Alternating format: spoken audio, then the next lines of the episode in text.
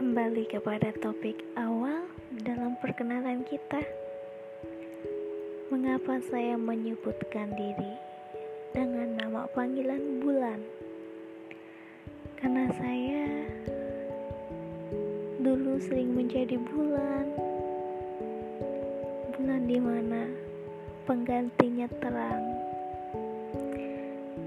Bisa diibaratkan dia adalah matahari dan saya bulan. Kita mempunyai perbedaan yang jauh, tapi kita bersama dalam beberapa tahun sebelumnya. saya si bulan hanya bisa menemani saat gelap. Lalu saya pergi ketika dia bercahaya dan terang.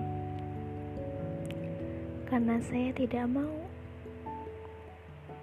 menjadi prioritas dia dalam segala hal apa pun. Kenapa saya ingin menjadi bulan?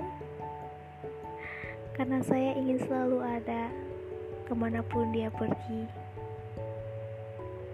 ke mana pun dia berada dan dalam situasi apa pun dia. Tapi sayang, semua itu tinggal kenangan. Masih berhubungan dengan perkenalan. Jika kita tak saling mengenal, bukan berarti kita tidak saling menyayangi. Lantas, untuk apa perkenalan? Untuk apa bersama jika pada ujungnya kita harus terpisahkan oleh waktu dan takdir?